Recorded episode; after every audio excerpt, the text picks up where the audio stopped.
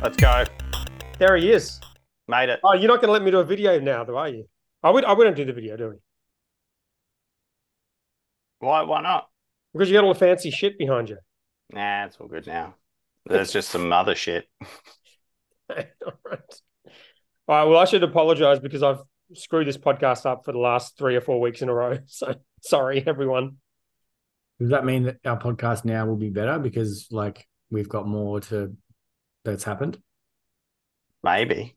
To be honest, I, I can't even really remember what we talked about in the last one. It's been that long, but um, and we also haven't really talked about what we're going to talk about today. So it might not be that good. We'll see. what, what do you guys want to talk about? Just an update on our projects, and I want to talk about the Twitter thing. Well, what? Yeah, Um, I reckon Dave had a good insight on the Twitter. So when when it gets to that, he needs to re say what he said in our chat. Hundred percent, because I completely disagree with him. So I'm, I'm keen to hear more about that. Awesome. This will be good. Um, all right. Well, before we get to that, what have I been working on? Uh, I've been working on a bunch of stuff in Web3, doing a little bit for On-Chain Monkey. Um, we've had some very interesting chats in the DAO. Um, so we had the first big proposal that got voted down by the On-Chain Monkey community. One didn't pass, which was very interesting. So that's been uh, the topic of the week. Um, What was the proposal? basically to hire a DAO coordinator. Um, so we had a DAO coordinator, uh, and they uh, moved on, and we were had a proposal in to basically hire a new one, and the community went, uh, "Nope, that's not going to work for us." So yeah, it's, Have a Web three tax. Uh, definitely not have a Web three tax. I wish it did. If you seen the? Web three taxes with some of these things, isn't there? Or have you seen the jobs at Yuga Labs that they've just put out? I did, yeah. 149k USD for a designer. I'm. That's ridiculous. That's a Web three So, tax. That's the Web three tax. What does that Um, the mean? for- Just because it's a hype category. well, I mean, there's jobs in Web two that pay half that, right? And then you go and work for a company like Yuga, and all of a sudden it's Web three tax. There was other roles too, wasn't there? Like front end, uh, devs, back end, full stack, other things too. Oh yeah, all of those. Like, but I was speaking to a I was speaking to a dev today, um, and he's there's just no one, no one's left in the space, and so to get devs now, like, it's it's pretty tough. Um, you're still You mean no one's left, as in they're all going to work in something else? Well, just the ones that are interested in working in Web three. I think that for you know, twelve months ago is a very different story. Um, everyone you know was sticking their hand up left, right, and center for for Web three roles, and I think what's happened is is that people shown that like, they from an engineering perspective anyway, that a lot of people didn't have the chops, um, eng wise. They were kind of you know learning as they worked and it just didn't work out. And so the few people that are still around who actually know what they're doing with smart contracts, Bitcoin development, all the rest of it, uh, Well, few and far between. Well, and to you know compound that, most of the ones that are still around are so rich they don't need to work. They built protocols and they they've already yeah. I've seen a few people go, well, who can I get? And they're like, well, they're not going to work anymore because they've got a a a fifty million dollar protocol. Why would they be interested? That's the Conor much. McGregor effect. Yeah, true. Yeah. So anyway, it's tight in the mar- in the job market for for Web three still. Um, some of these companies still have massive war chests to deploy, and so you know the the the race is back on now. That I think you know you're seeing a little bit of a mm, you know everyone's getting a little bit twitchy before the Bitcoin halving. Everyone's thinking you know maybe this is the end of the bear market. Who knows? So. I don't know. You can. The sentiment's definitely shifting. Uh, in crypto, at least in NFTs, it's still pretty much in the gutter. But um, I don't know. There'll be it'll be another probably six or twelve months before you figure out who's actually left. I think Dan from the is- NFT Dan space. almost um, had a stroke of genius with his monkey sales. In retrospect, he he sold a pretty good time. Yeah, you sold the top. That Yeah. was brilliant. yeah. So perfectly planned and orchestrated on my part.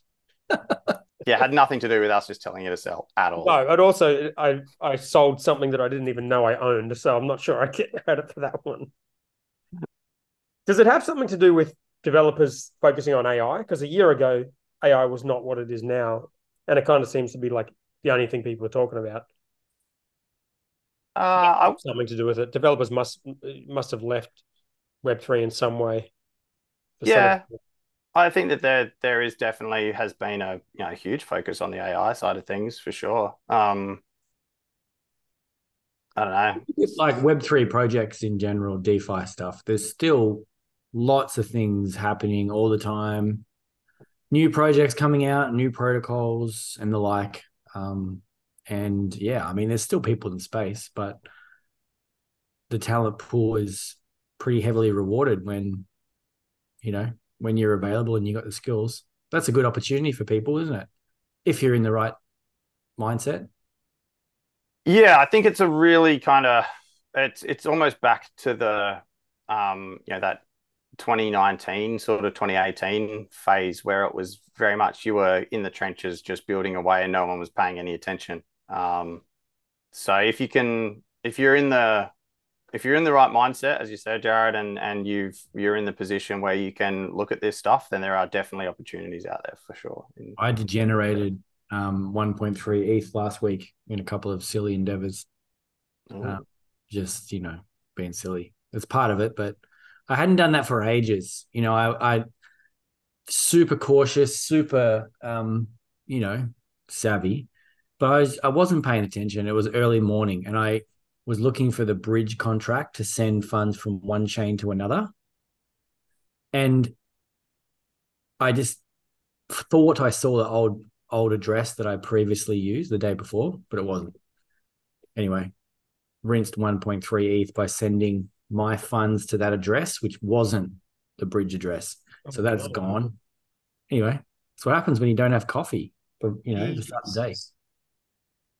So it's been a while, but yeah, it's part of the journey. Yes, it is. so anyway, that's sort of been my, I guess, well, definitely my last week, and then previous to that, I was, uh, yeah, chipping around, um, doing, I don't know, usual what I do is bits and pieces of contract work, design work, looking at different things. So it's been fun. I've got a job for you, Dave. If you want one, I'll talk to you about it offline if you're free. Oh, here we go. Yeah, always keen to do stuff for you. awesome. It's going to be fun.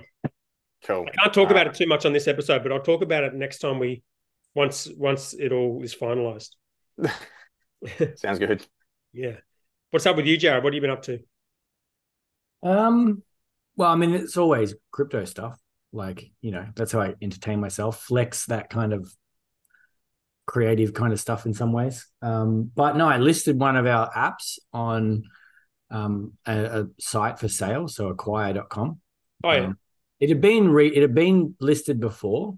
This is to sell it. Um, I think it's at a stage where I could, you know, I, I would appreciate it um, selling it, and it's still got plenty of room to, you know, for someone else to take it and take it further. yeah. Because the particular app in mind to take it to that next stage, it kind of really has to lean into like B two B sales type stuff. I'm not. I'm never going to do that. Mm. I mean, Yeah. like I either have to hire a salesperson and do it, or I get rid of it when it's at that time where it's left my kind of orbit. Yeah. Um, and yeah, I, I listed it. Um, it was listed previously, but since then, the um monthly recurring revenue is like 130 percent more than it was. So I had to go back and readjust it and stuff. And Yeah.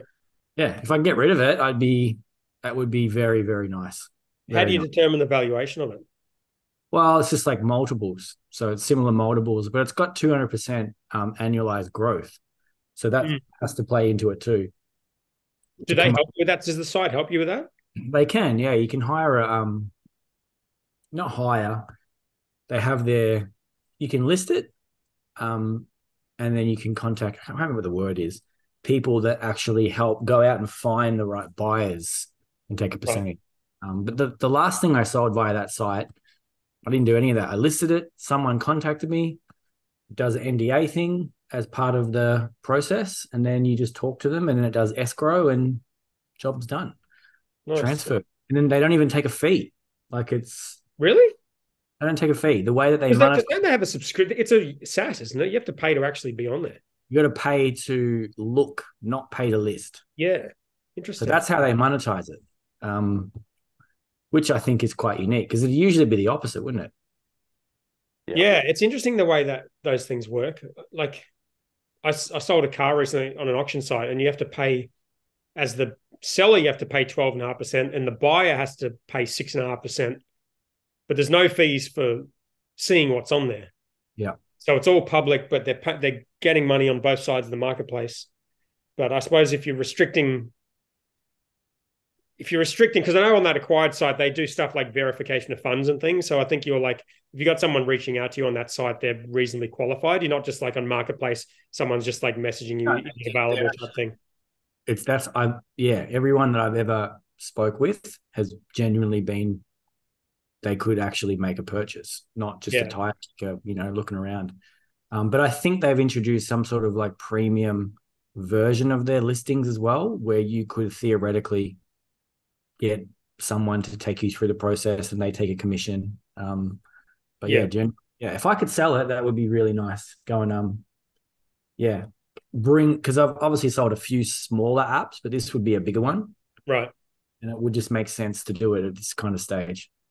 Did you think about putting it on Flippa, or is that just a bit of a shit show? Based on how well that last one went, I just went to Acquire because um, yeah. you can just connect all your metrics, like your um, your Stripe and etc. Mm. So you like it's very it's just so easy. They can yeah. see the MRR, they can see the growth, they can see Google Analytics stuff. Um, so yeah, if it sells, awesome. We can just focus on something, some of the other stuff. Yeah, nice. Yeah, it's interesting. I, I'm in the process of buying two businesses. One was on Flippa, and one was via a traditional business broker on the Gold Coast. So I've been actively looking for businesses, but I still didn't sign up for Acquire just because it felt weird to pay for something that was like a temporary kind of need. Yeah. And I, I was just kind of, I wasn't 100% sure what I wanted to do. So I wasn't like about to start paying for something, not knowing if that's really what I wanted. Because you don't really know what you're going to come across. I kind of, I, I didn't know what I wanted until I saw it type thing. Yeah, right. So I wonder if that restricts, but I suppose this is like mostly for specific type of companies, isn't it? Like SaaS companies and it's very much SaaS. There's some crypto business type stuff in there too now. Um, mm. There's like obviously an AI category now. Um, but uh, from what I've seen, most people who I've spoken with are, are, are buying portfolios of things, and that's what they do. So they obviously they have this more long term kind of approach to their purchases.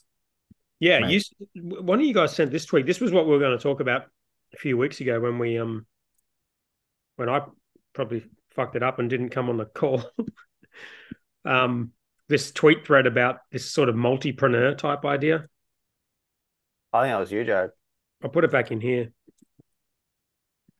I'll put it in our sh- show notes on yarnsolo.com. I cannot remember how that. Basically, basically this idea of of um you know, a lot of people have like multiple things they're working on. Basically, what you do with connected PE, like you just have lots of different things you're working on. Like it used to be the way, and especially especially for me, it used to be for me. I only want to work on one thing because I yeah. thought you focus on one thing, that's the best distribution of your energy.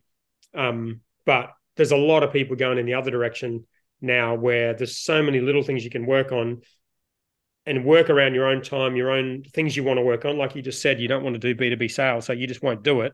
So yeah. this thing falls out of your portfolio, and then you'll put your energy towards something else, and then you'll have a portfolio of different things to work on. Yeah, I mean that's just kind of how it, it organically came to me, but it was mostly because you try and launch things, and you know you you have a lot of different shots on goal. Eventually, yeah. some of those take up, you know, and become worth more time and attention um, so it wasn't like an intentional strategy at all. Um, but the one thing that I have that maybe is different to other examples is everything I ever build is in the same audience. It's just yes. four features. So it's yeah. like build this thing and we can deploy it in the same audience. So I don't have to go and acquire new audiences each time. Mm. I, I, that's a hard part for me. That's very much what this thread was saying. I'll, I'll, I'll link it in at yarnsolo.com because it's got multipreneur funnel and it's kind of got social audience, community, experiment, and then it's basically just saying you've got the one audience. There's probably lots of different things they need. Um, why not offer a bunch of them? But yeah, I'm I'm kind of going down this path now too because I when I started Black Ops, I shut everything else down for for one reason because I was going into a partnership, and in the previous partnership I was in, it it caused tensions. Like the fact that I was working on multiple things caused tensions, and then when my co-founder started working on multiple things, that rubbed me the wrong way as well. Like. I, I, was kind of like he, he's going out during the day to go to all these events for this consulting business, and I'm like, well, we're 50-50 on this business. Um, how do you deal with this sort of unequal contribution? Plus, we're on the other sides of the world, so that made it way harder. But with Black Ops, I'm like, well, if I'm going to work in this business, I'm just going to draw a wage. That's the only thing I'm going to do, and I shut down everything else. And then when I got out of that business, I was kind of left with nothing. So this time around, restarting from scratch, I'm doing the opposite and working on a bunch of different things at once. So yeah. it'll be an interesting experiment to see whether and it's actually I've only really just started this week because my house just settled and I'm just just in the process of purchasing two businesses and just starting to work with the business owners on transferring everything owner over and getting into the field now of what it's like to be working on three different things at once in two in diff completely unrelated fields is been very interesting. Mm. Yeah. Yeah, I mean, I, I, I, it makes sense to me looking back that it's been a positive kind of thing, but it wasn't intentional. That's my, you know, you just it just happened. Well, I always thought like it was because like entre, you know, because entrepreneurs are very ADHD, and I always oh, thought like, forcing yourself to yeah. do one thing was like a good solution for that. But maybe the opposite is true, and just embracing it, fucking do everything at once. Maybe that's true too. You might get. I'm actually feeling quite energized by the fact that there's always shit to do, and I'll work on something, and then there'll be something else. Your brain will have to switch from something to completely unrelated, and then you get a new burst of energy to work on the second thing. That's what I've really enjoyed too. Like I, I got so bored of when I spun my business down to simpler. It was like a recurring membership site. Yeah. Um, and that's still a big part of it, but I got I just got so bored and disconnected from business. So it's yeah. nice to have other things to be like, oh, we're doing this, or okay, X, Y, Z. You know. I also wonder too if if you have the potential to do more harm than good if you're turning up to a business that doesn't need 100% of your time and attention like um with this new business I'm acquiring it's sort of managed by like it's got a general manager there's someone there running the business it's it it probably doesn't need me full time and if I was to drop everything and go in there full time I feel like it might be worse than not doing that because I might just be creating jobs for people and kind of thinking up problems and which I've been guilty of doing in the past. So yeah, I kind of feel like sometimes your energy is best put towards where your energy is needed as mm-hmm. opposed yeah. to just having a blanket rule to focus 100% on something. Agree. I hope that's true. well, I mean, I I can kind of see both sides of it, right? Because I think from the outside, when you were focusing 100% on Black Ops, you kind of used that superpower to an advantage where you created things for yourself to do. Uh, and and that turned into you know the, the content marketing essentially. Yeah. And it was just dreaming up stuff to keep you busy for the most part.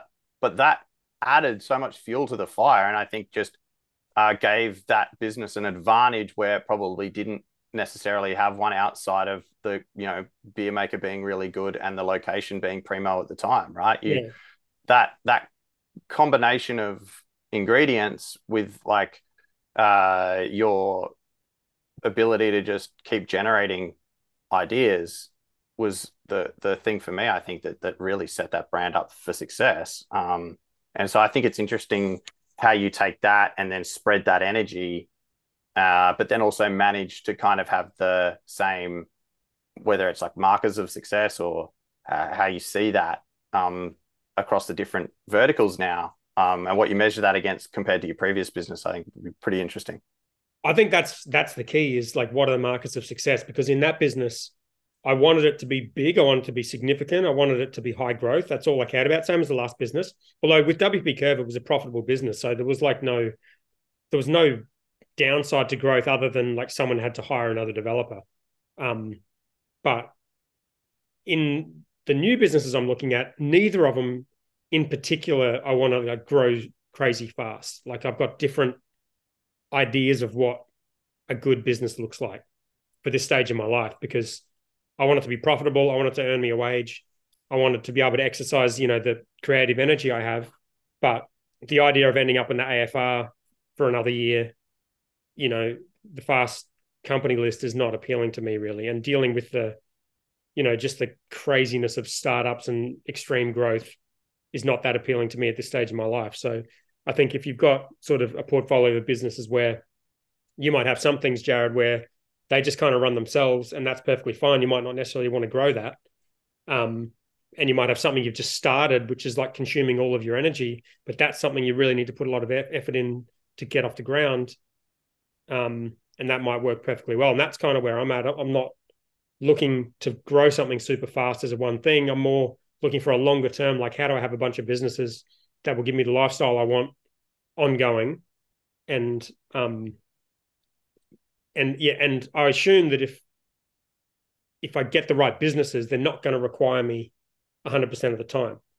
Um, but I'll find out the hard way probably in a few, in a few weeks if they do. I think that brings up a pretty interesting point around like the reason for you know the business itself. Um, you know, for me, I'm always interested in the creation side of things. So being a creative, I have to work in the business because that's how I get my kick, right? Like, yeah, I can't sit outside the business and look at everyone else doing the work and that be fulfilling enough that I'm like, yeah, this is my, you know, reason to get up every morning.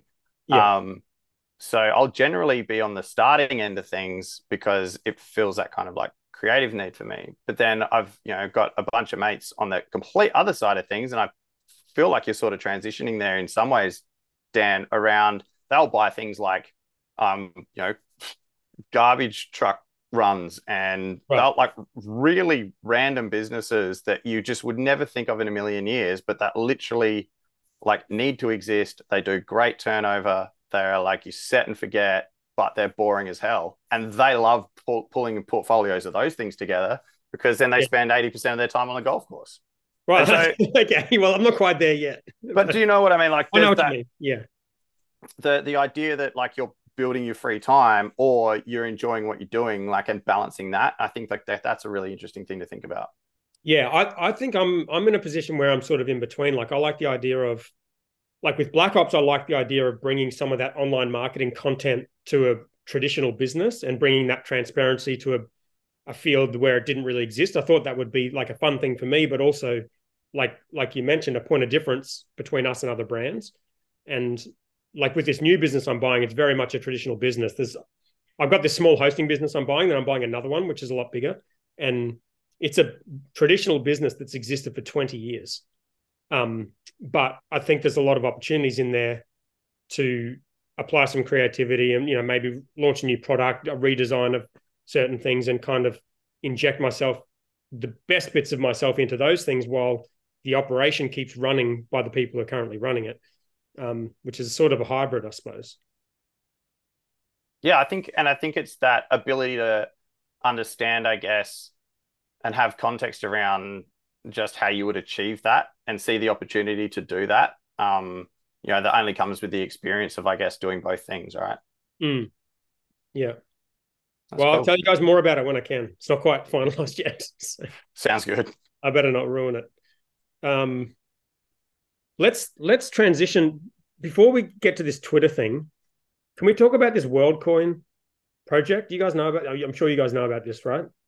The AI Sam Altman yeah. take over the world coin thing. Yeah, this is insane. Well, I mean, I guess the tokenization of identity is really what that's about. Um, can, I, can I summarize what I think it is, and then you tell me whether I'm right or whether I just don't understand it? So this Sam Altman guy, right, is inventing the smartest AI in the world. And at the same time, behind the scenes for the last few years, he's been working on a tool to tell the difference between humans and robots. Right? And this and this WorldCoin is basically a it's a crypto slash AI slash physical product that can identify a human as a human. So he's he's creating the problem and he's solving the problem at the same time. It's fucking genius. I mean, like, yeah, simplified version of that makes sense. I think if we're going to have a world where there's lots of AI content, lots of you know fake this, that, the other, is that a real person avatar? Then some mechanism, and I'm not saying that it's WorldCoin at all. I'm just like some mechanism to be able to say that's a real person, that's not, probably has value, whether it's this path or not. Who knows? But one thing is cool. It's built on the Ethereum blockchain, distributed ledger, where no one kind of has control of that. So I think that's pretty cool. And they've got these. Uh, they've actually gone out and built like a physical. I haven't actually seen the thing. I just yeah, an orb. I don't, know where, yeah, I don't know where they are, but apparently. And they built this like technology that's like the best like retina scanning device in the world or something to be able to do. And people are like lining up. You've seen images of people lining up like yeah, they get down the street to get one. They get you get an airdrop of world token if you do register. Yeah. $25 approximately worth. Right. So that's kind of like the incentive mechanism to, you know, onboard people. But yeah, I don't know too much about the deep specifics, but just the general idea of, you know, tokenized identity on chain in a world where we don't know what's real and what's fake probably has some value. And mm. who knows what their intent is and whatever. But I think that's interesting. What do you reckon, Dave? Yeah, I mean, we're yet to see the fallout from the uh the lawsuit that's going to be landing on his lap very shortly. So we'll see how that plays out before I give any credence to what's going to happen with WorldCoin. For ChatGPT, um, do you mean for the like Getty yeah. image stuff? Mm-hmm. So what's happening uh, there? Uh, I don't know the latest update, but basically he had to. Um, I think there was a, a an inquiry or a committee that was looking into how he scraped the data that he scraped and whether the users actually gave him permission to scrape that data or whether he basically scraped it all illegally um, to create the first iteration of ChatGPT. Right. Um, and the consensus seems to be that the data that he took that he's now using and monetizing was never signed by the people that he took it from, as in the individuals. Yeah. Because so, didn't they have like images that like that were generated and they had like Getty images watermarks on them and shit like that? Yeah. In the early days, you could basically generate whatever you want like that.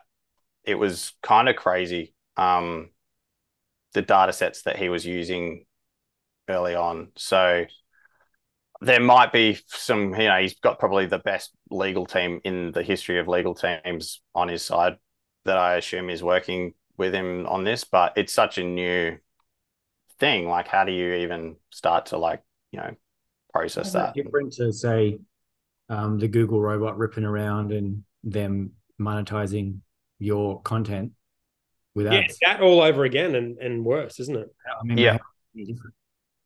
Yeah, and and it also is almost back to the um, if you remember the whole uh, Facebook data thing um, with that company. The news thing. Yeah, there was like a data analytics company, Cambridge uh, Analytica. Cambridge Analytica. Cambridge, oh, okay, yeah. Right, it's basically the AI version for the hat case, and so it'll be interesting. Um, I think the WorldCoin thing is, you know, it was hyped because there was all that footage of, as Jared said, people lining up around the block to get their retina scanned, and like, I don't know. Um, I know that there's been other protocols, other L2s like Polygon working on Polygon ID stuff for a long, long time with a lot of funding as well. So how it all plays together, um, we'll we'll see. Uh, and I don't know. It's it's going to be Bitcoin summer, so we'll see if uh, Ethereum how Ethereum goes against Bitcoin in this next run. But outperforms it. There's my there's my quote, guaranteed. We'll what does Ethereum? We'll come back. We'll come back to this episode and we'll we'll see. But ETH will outperform BTC. Give us a time frame. Let's do an over under. Five years. Okay. All right. If we're still doing this podcast at five years, given we've done three episodes in three months. I, I, I genuinely feel that like it's deflationary and a lot of other reasons. Um, I don't know. They both got good Lindy though, which is I think a good thing about both of them. BTC and ETH. This is not financial advice, by the way. It's not, by the way. No. I don't know how I got here. Someone added me to this chat without my permission. if, if the SEC sees this, no. Anyway, it's going to be interesting. Yeah, it will. It's it's definitely going to be interesting. So I have. Right, let's get onto this. Let's get onto this Twitter thing. Do you want me to start? Yes, Twitter. Twitter was renamed X apparently, and yeah. you think you think it's a good thing. I'd love you to tell me why. I don't know if it's a good thing. I think it was his only move. I think that that's two separate kind of buckets for me, right? I think had he kept Twitter as Twitter, um, to make up the forty-four billion dollars or whatever he spent on it, uh, and to try and 10x it from where it was with the brand, absolute brand carnage that had already sort of the brand baggage that you know I'll use that it, it you know had I don't see how he could have 10x that brand as Twitter and taken on TikTok, Facebook, and you know gone from 260 million to 2 billion daily active users, like just with uh, as as Twitter. What was um, wrong with the brand? Like it's it's it's it's probably it's arguably what like one of the most recognizable brands in the world. Like everyone knows what Twitter is, everyone knows what that bird is, everyone knows what a tweet is. It's like it's like the perfect brand. Uh but perfect how in in the sense that because just because the brand everyone knows the brand. Yeah and it's and it's it's like you know when things just work it's like facebook is not a particularly nice sounding word. Uh, you know a post is a very generic thing to do. Like it's not you know there's no real point of difference. Like twitter it's a very easy word to say. It's got a very recognizable logo that's a bit of fun. It's got this concept of a tweet which everyone knows what it is and it's completely unique to that platform and no other platform. It's got a whole it's got a whole like um it's got its own language almost in terms of like threads and you know tweet storms and this kind of stuff that other platforms don't have. Like all of this you well i suppose you call it baggage but all of this is like brand equity right? Like some of this is good. But i think that's the point for me. It's like you you have to take that subconscious right of people's brand perception and change it drastically. And mm. i don't but why, that... but why, why couldn't you do like what's the what was the perception that needed to change like of twitter? Like what, what was was it a negative thing or was it just like that this is a social media app and not a payment provider? Yeah i think that for him to basically say well i want to be the app of everything which is is clearly his goal. He's looked at WeChat. He's looked at you know some of these other apps that, that do it in you know China and South Korea, and said like, right, we can roll in everything that I've wanted to do since I owned X at the start, and then built PayPal, and then etc. etc. We can put all of this into one place, which makes sense, but we can't do that under Twitter because it's just Twitter, and we just tweet and we just why? But we, WeChat's a chat app. I understand, but I think from his perspective, right, the Elon brand, right, it's SpaceX, it's Tesla, it's uh, if you look at his brand portfolio, it's very it, Twitter just stands out as like a not like a it just didn't fit to me. It didn't fit. It didn't fit Elon's character. It didn't fit his vision. For me, as a brand, it was legacy it had connotations of left wing elitism. It had the idea that you would just get censored or blocked on Twitter. You get shadow banned. You could get like you know it was a disaster of a place to have a conversation with someone. And for the most part, I think people were kind of like almost apathetic to the brand in a way. It was just like, yeah, yeah Twitter exists, but no one cares. Um, and we we know that the younger generation didn't use it. They're all on TikTok. The older generation still are all on Facebook, but no one, no one under 15, 20 now cares about Facebook. You I know. think there's more younger people on Twitter than there are on Facebook. Based on anecdotally, you know, like if you look at like the young sort of younger sort of millennial content creators that are all, you know, the, the Jake Pauls and all those kind of guys, they're all on Twitter. I think. Not on Facebook. They're all on TikTok. Definitely all on they- TikTok and Instagram. Then they put their content on Twitter, but Yeah. the content platform, the native content platform for that demographic is TikTok.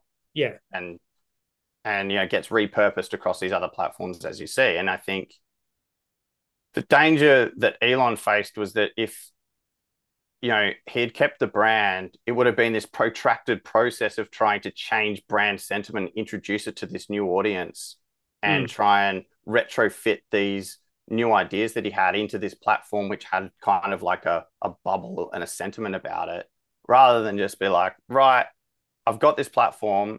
All I've got is the user base. Uh, I've got a bunch of tech that's kind of like half works, half, you know, we can do something with. It's a communications tool now, but here's everything I want to do with it. Bang, let's go. Get rid of the brand. This is a terrible brand, though, don't you think? Nah, why? Why is it a terrible brand compared to any other brand? Because it's it's a hard word to say. It's it's a it's got like negative connotations. It immediately has negative connotations. It's like stop. It's it's wrong. You know, cross as opposed to tick. It's like three X's is like porn. It's just got, there's, there's no positive connotation with an X, and it's like his the logo super masculine. It's not a word that like fits in to a sentence really very well. Like it's you know I was on Instagram, I was on Twitter, I was on TikTok, I was on X. It just doesn't. It's it's a shit brand. I think it's I think it's going to go down as one of the best brand moves of all time. Do you really? That's my that's I'm I, I'm taking Okay, the, I'm going to say worst of all time. You say best of all time. What do you reckon, Jared? I think it, it was necessary, whether the, you know the name or whatnot could, maybe could have been improved, but um, like my mum, I'm just thinking about my mum. Like, how would you get someone like her to use Twitter? And uh, there's other subgroups and whatever. Well, you, it's no longer Twitter. You, you start to attract a whole different kind of audience by being something else. Are you going to tell your mum to go onto the internet and put in like X's until she comes across I website? like, if don't I said, "Mum, go on Twitter," she like it's already comes with all these preconceived ideas, and and Mm. Elon needs to take it to that next next level. One thing that I reckon is awesome though is he just breaks shit, doesn't he? He just builds and breaks shit.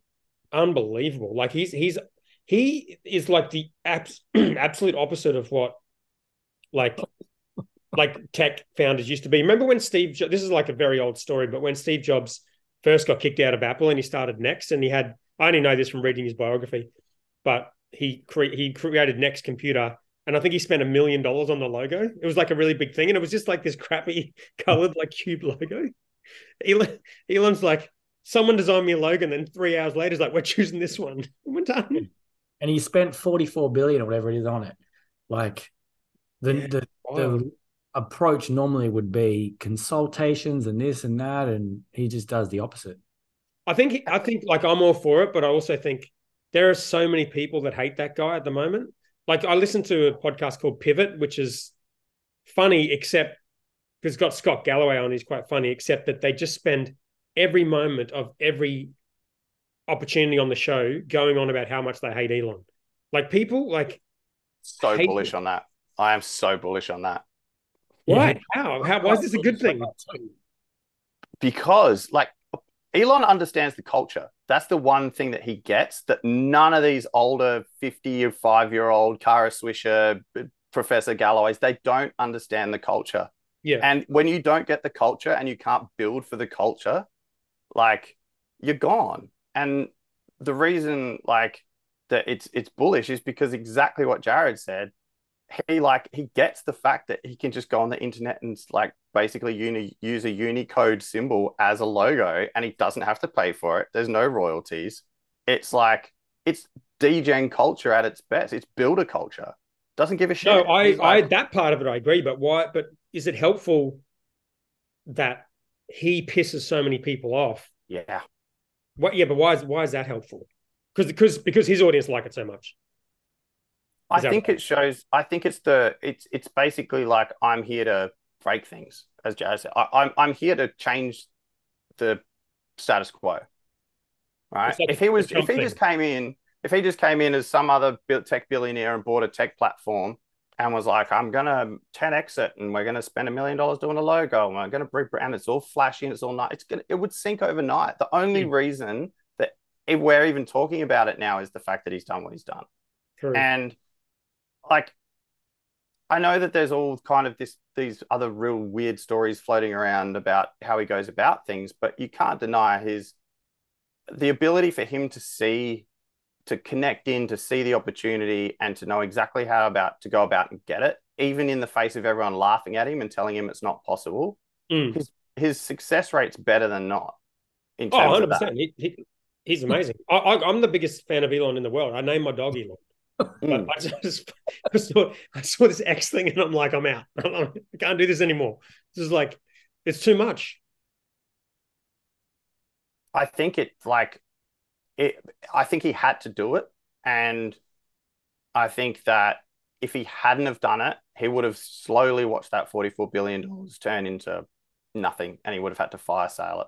And mm. so, um, you know, as I said at the start, whether it's a good thing or a bad thing is yet to be decided. I think it was a necessary thing. I believe that it, over time, that X will become ubiquitous on your phone. I think that you'll have an X on your phone and you'll see that and you'll be X and it'll let me do Uber. You already do. It's the button do... you use to delete apps. Like maybe, maybe he, maybe he's like literally the anti-marketer, like, but just to the next level, right? It's like it's anti-marketing. Like how, how, you know.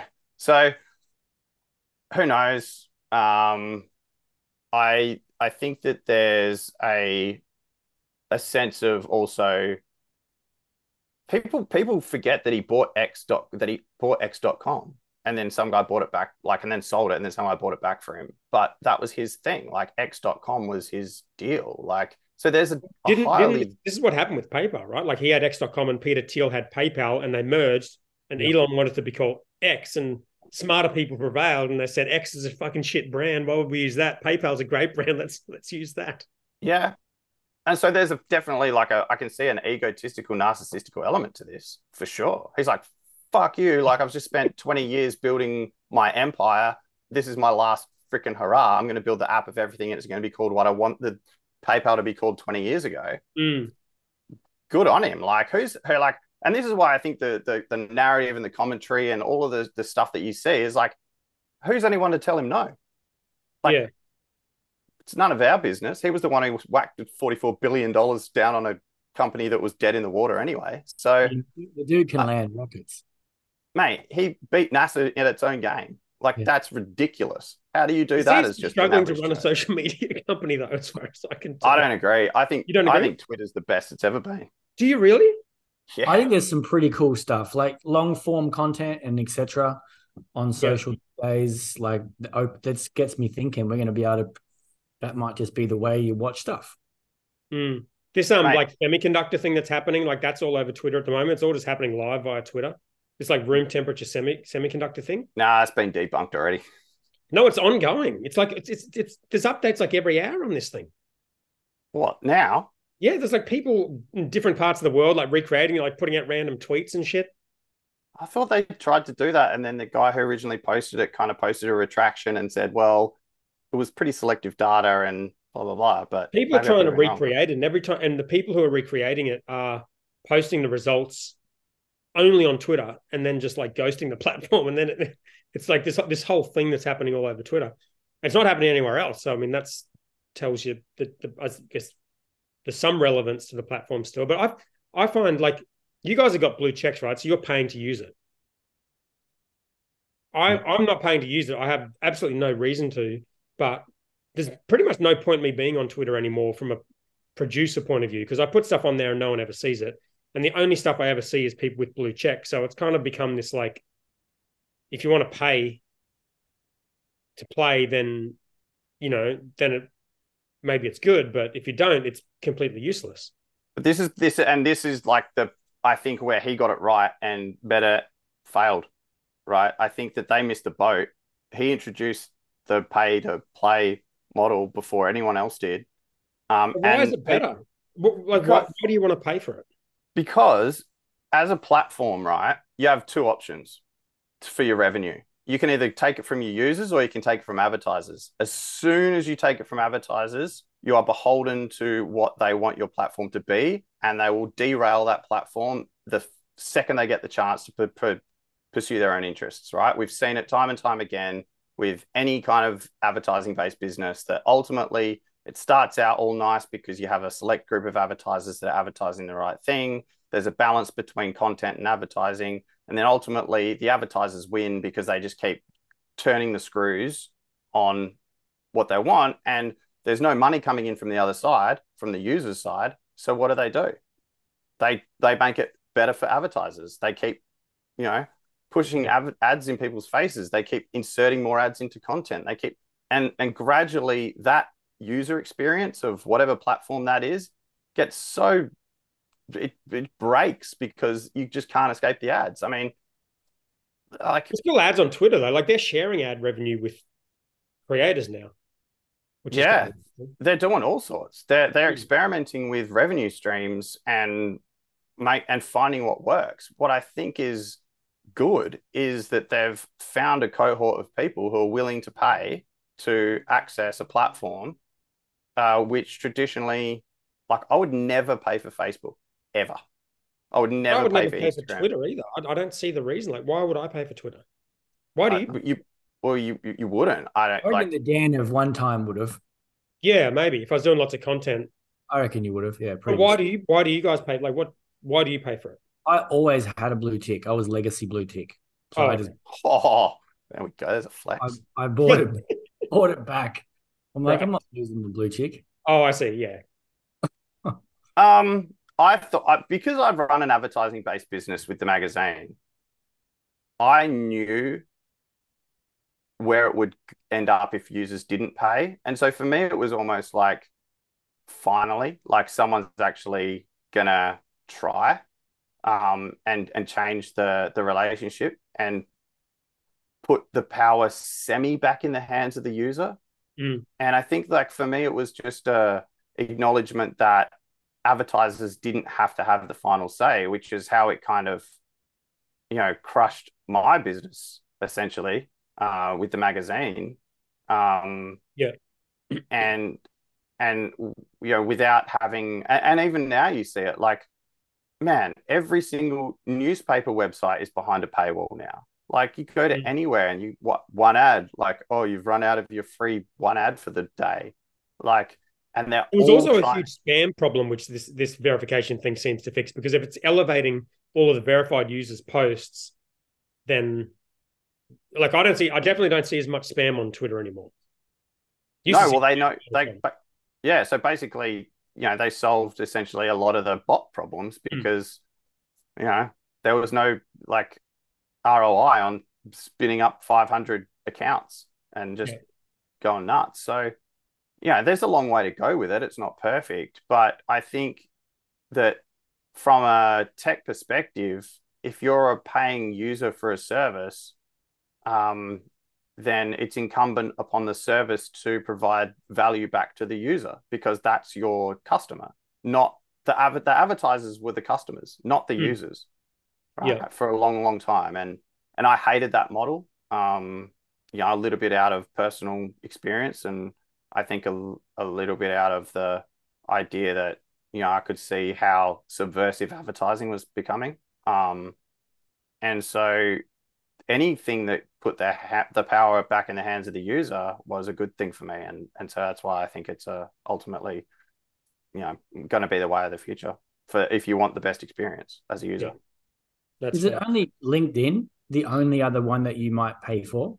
Like, I mean, I'm not saying you, but like, is that the only other social network that has that as a pretty big part of its revenue? Pretty much. Like, if you're recruiting, you'd pay for LinkedIn for sure. Hmm. I can't think of any others.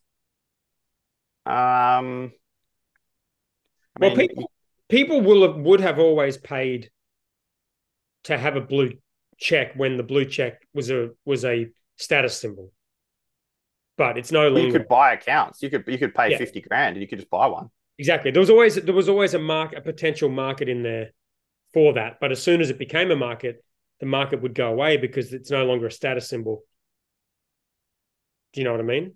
Like Yeah. it was, it was always there was always people who wanted a blue check and would have paid for it, but if it turned into something you buy, you you no longer want it as much, which is basically what Twitter is now. Like everyone's got a blue check, so it's there's there's no desire to have one.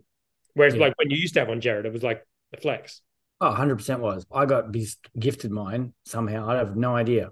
Yeah. And it was a flex. Um, and then Elon rugged them.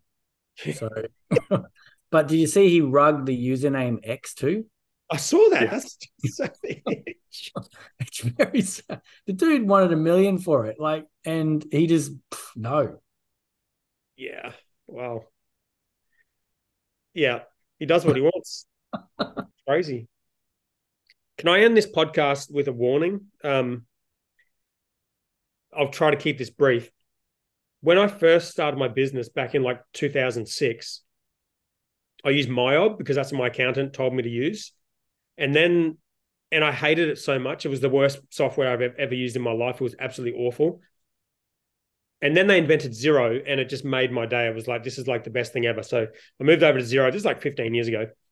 Um, but to this day, Xero is really bad at inventory. And I know they've acquired an inventory company and there's intera- integrations with other apps and things. But like if you're running a business, which is not relevant for most of our audience, but if you're running a manufacturing business, inventory in the accounting system is really critical. Like inventory moving around is cash moving around. So it needs to be accounted for properly. So in this business I'm buying, they currently use Myob. So I was like, okay, I need to I need to transfer all their stuff into a new system. Xero sucks at inventory. The existing staff use Myob, so I'm like, I may as well just use Myob. So yeah, so yesterday I go I go to sign up for Myob. I sign up, I pay my money, get to a completion screen. It says, download this to install Myob, and I'm like, why do I have to download something? Like, why can't I just log in?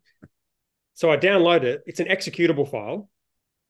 I've been on Mac for 15, t- over 10 years, I think. I haven't had to touch Windows in, in over a decade. So I download this executable file thinking I'm an idiot, thinking, okay, maybe somehow magically this runs on an app, a Mac. Of course it doesn't because I click on it, doesn't work. And then there's no, nothing else to do on the screen. I'm like, where do you log in? I can't work out how to log in. And then I found a login area, logged in. It just takes you to a screen and says, here are your organizations. There's none in there. And no way to add another one. No way to even get back to the homepage. And I'm like, okay, fuck it. What do I do? Is there a support page? You go on the support page. It's like a robot widget. Doesn't give me any answers. I've got a phone number. So I call up the phone number. I'm on hold for over 10 minutes. And it takes a lot for me to call up a phone number to get fucking help in 2023 for a software app. That's just stupid. I'm on hold for over 10 minutes. I end up hanging up. I'm like, this is this is ridiculous. So I just start Googling it. And then it takes me to a help page saying if you want to use MYOB on a Mac, you have to install Windows on your Mac using Yeah. boot. Yeah. I'm like, no. After like 10 years of using a Mac, I have not had to use Windows once. And now you want me to install this just to use accounting software. I'm like, I'm not doing that. No way. So I contact the guy I'm buying the business from, who's got a Windows computer. And I'm like, can you set it up for me? Because apparently you can set it up and then click a button and then it's available online. So he sets it up for me and then it sends me a link saying you're ready to log in. I log in. It takes me to another screen after I've logged in and it just says, enter your serial number. And I'm like, what the fuck is a serial number? Why, why would you have a serial number for a piece of software? So I find the serial number somehow. And then it says, enter your, link your user account to log in. And I tried to log in with my user account. It wouldn't let me in. So I, I called old mate up and I'm like, I don't know how to log into this. Like I've logged in with my, my user account and he's like, I, it just says administrator in there by default and there's no password. And then you just, it is like, you just have to press enter and it lets you in. Like, you this is the accounting system. And then so I just pressed enter and it let me in. And now I'm, I'm in MYOB. You just explained literally why Xero became the tool that it did. Can you believe that? That was 15 years ago. That's why, because everyone ran like this. localized copies of their accounting. It, So it blows my mind that it's still shifting. How have they not solved this, or at least like attempted to? I would see. I would. I mean, obviously, without the inventory thing, that adds a hurdle. But you can do MyOb to Xero con- conversions for like nothing. Xero is just like it's so much better in every way except for the inventory. The inventory is shit, and I don't know. Like it's almost becoming a thing, like the MyOb thing, where it's like there's something that's so glaringly obvious with this thing that doesn't work that, that they don't seem to be solving. I don't know why, but Yeah. anyway, if you're listening to this and thinking about MYOB, which you definitely wouldn't be because you're not an idiot, don't. It's not 2000. Uh, look forward to place to end it. I hope you like my story. Okay. we look forward to the update. yeah, I'll keep Yeah. Yeah. Can we get can we get season two underway for the Yeah. Dan versus Myob? Yeah. We need a series. Topic for next week. talking about series, you're watching a bit of Better Call Saul. If you haven't watched Oh, that okay. one, I'm rewatching Breaking Bad because my son wants to watch it. Better Call Saul's up there. It's good. I'm So once you've done rewatching, that one, I rewatching The Wire. oh, Oh, wow. I don't want to start that. I'll never stop. That'll be, yeah, that's not good. So much better this time around too, just because you're kind of, you know, even more in tune. You forget shit too. Like I'm watching Breaking yeah. Bad, forgot half of the shit that's happened, I'm just I, t- I knew I knew I liked it. I knew it was like a great show, but like rewatching it, I'm like, this is like the best show by Have you seen The Wire? margin. It's uh, yeah, not properly, not fully. I watched it when it was it was pre uh, streaming when it was like to watch something you need to get it on your mate's USB stick type thing, and I watched like some dodgy version of it. How do you how are you watching it? Or you do not want to answer that in the podcast? binge. Yeah, okay. binge. Yeah. Yep. Well, here's I know. Another. tip. Don't buy a. Roku TV because it doesn't have binge on it. I think we went through that one other episode. I can't watch binge. I have to plug in my computer to the TV. Well, there's probably an episode in looking at absurd things that are still businesses that we deal with. Mm, Myob is one, but there's probably others. yeah, You still do it because you kind of have to, don't you? yeah. Thanks. Banks. Yep. I was 40 minutes on a call today just to get to talk to them. I want to move my money. No. Yeah, What? they're very good at that. They're very good at keeping your money. Hmm. All right, let's leave it there. Let's leave it there. All right. Cheers, guys. So, yeah. See you next week if we can make it all happen. Bye. Bye.